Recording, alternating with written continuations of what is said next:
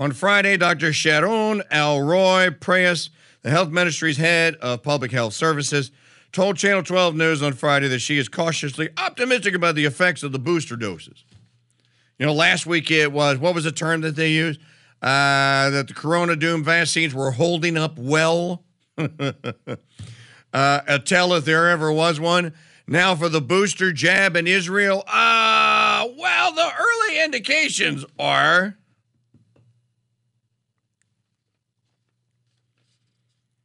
We're optimistic about the third uh, jab. There is cautious optimism, she said. And we see a curbing of serious morbidity. Curbing of serious morbidity. What does that mean? Well, that would mean that supposedly less people are dying, but people are still dying, I say, from the vaccine. That's what the data is saying. Uh, Aaron Segal, a professor at the Weizmann Institute of Science, who serves as a top Corona Doom advisor to the government, echoed those sentiments last week. The figures in recent days were good, he told Channel 12 News. Of course, it's early and we need to wait, but a better trend is definitely beginning. These people are just looking at statistics and lying. As Alex Berenson points, points out, the, the people in Israel that are being hospitalized because of, the of the third jab, we're talking days removed. Not a long period of time. Uh, and we know that that vaccine wanes in effectiveness, if it has any, as time goes on. Days from the third injection, 15 people are dead. Um, the booster seems to be again raising the effectiveness of protection against infection threefold in comparison to people who were vaccinated with two. Do- now, now, do you see what's happening here? Look at what they're setting up. First, it was just the us, us unvaccinated hordes of super spreader killers that were stalking and menacing everyone because we we were selfish and refused the jabs. Now they're going to start drawing the distinction. Get this. Your friend that's a COVID Karen who's been a nanny nanny boo boo. I got the double jab. You are an idiot. You're gonna die. uh, yeah, Karen. You better stay the hell away from the Delta Doom, babe. uh, you don't have any immunity to it, and that stupid vaccine is not going to give you any. Now you're going to have people. Here, here's what I want to know. Somebody asked de Blasio, Comrade de Blasio, or, or any of these other tyrants that have imposed these, imposed these mandates, ask them. Uh, how many times do I have to be been jabbed before my passport is valid? So you now you're going to pit the three time jabbed versus the two time jabbed. Won't be long. We'll be talking about a half a dozen. Did he really tweet this out? Regime leader Biden wants you to know just moments ago to those in Henry's path, I guess Henry's a hurricane. Don't forget that you may need to seek shelter while we're still battling COVID 19 and the Delta variant. So wear a mask and try to observe social distancing. And to everyone across the country, don't get caught by the next storm. Get vaccinated now. So now even weather events are excuses to go get the Corona Doom jab, the Franken jab. What the hell is going on here? That's the first tweet under his tweet. I mean, it's it's it, it's a joke now. People are laughing at it.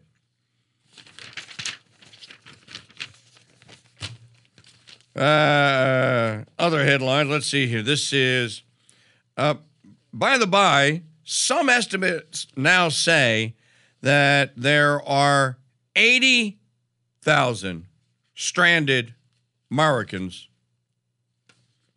in Afghanistan.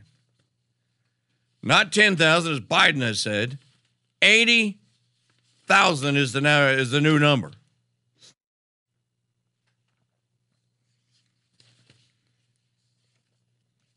John Daniel Davidson at the Federalist.com. I have a couple of Federalist stories here today. Uh, Biden is lying. We're going to leave behind thousands of Americans in Afghanistan.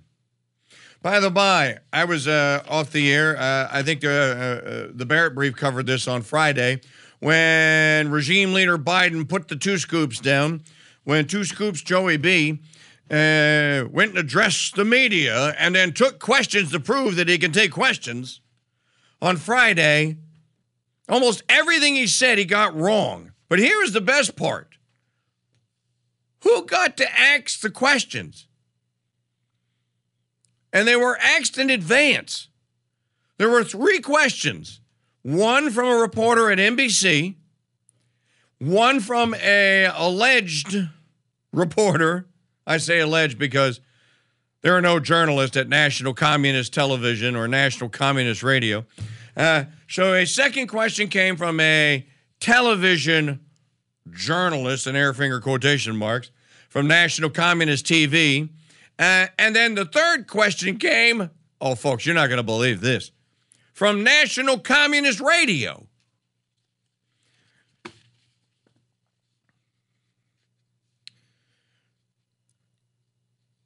Regime leader Biden finally took a few questions from a handful of reporters Friday after delivering remarks on the unfolding disaster in Afghanistan. What he had to say did not inspire confidence, and in fact, seriously calls into question Biden's connection to reality right now. For example, the regime leader is either lying or completely misinformed when he says that any American who wants to leave Afghanistan will be able to leave, or that any American who wants to get to the airport can get there. Ms. O'Connell, can they get to the airport now? Why not? You've been covering the story. The Taliban is completely surrounded the airport, and they are using uh, children as human shields to prevent the Americans from going in. They're shooting guns in the air. They're basically scaring the crap out of them. And if they catch you, they beat you. So, yeah. Yeah, but regime leader uh, Two Scoops Joey B said that no one that's uh, American has been harmed by the Taliban. Mer- uh, John Daniel Davidson uh, America's trapped in Kabul right now are now saying the opposite. A deluge, deluge of news reports coming in from Afghanistan indicate it's almost impossible to get into the Kabul airport. Uh, even for Americans and, and, Afghans with special immigrant visas uh, or SIVs.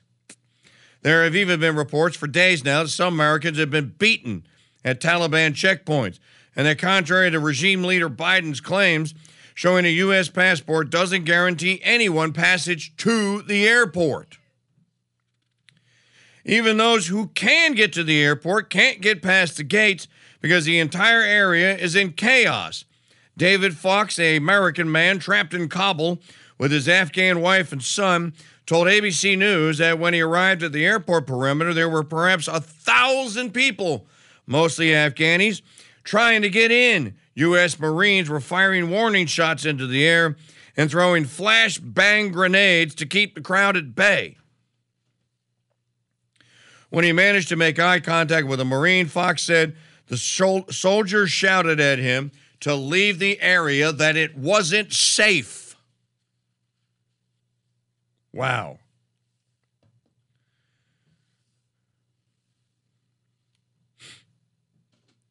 The airport is very dangerous, Fox told ABC News. Americans do not have control of the northern gates. And now Biden said, that's just not true. You're lying. We have control of the northern gates. You, you, you, you hear this now? See, this is what happens when you have to deny reality, when it becomes sociopathic habitual.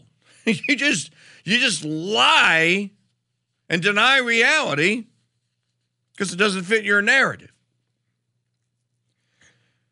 Asks whether the uh, he would authorize U.S. troops to go out into Kabul to get Americans who are, are unable to get to the airport. Regime leader Biden said we know of no circumstance where American citizens have not been able to get to the airport and claim that U.S. officials are in close contact with the Taliban and that essentially everything is going swimmingly. Nothing to see here, citizen. No, no, we're doing fantastic. Yeah, that might be a good thing, sending the Cajun Navy to Afghanistan. They'll get the job done. This from uh,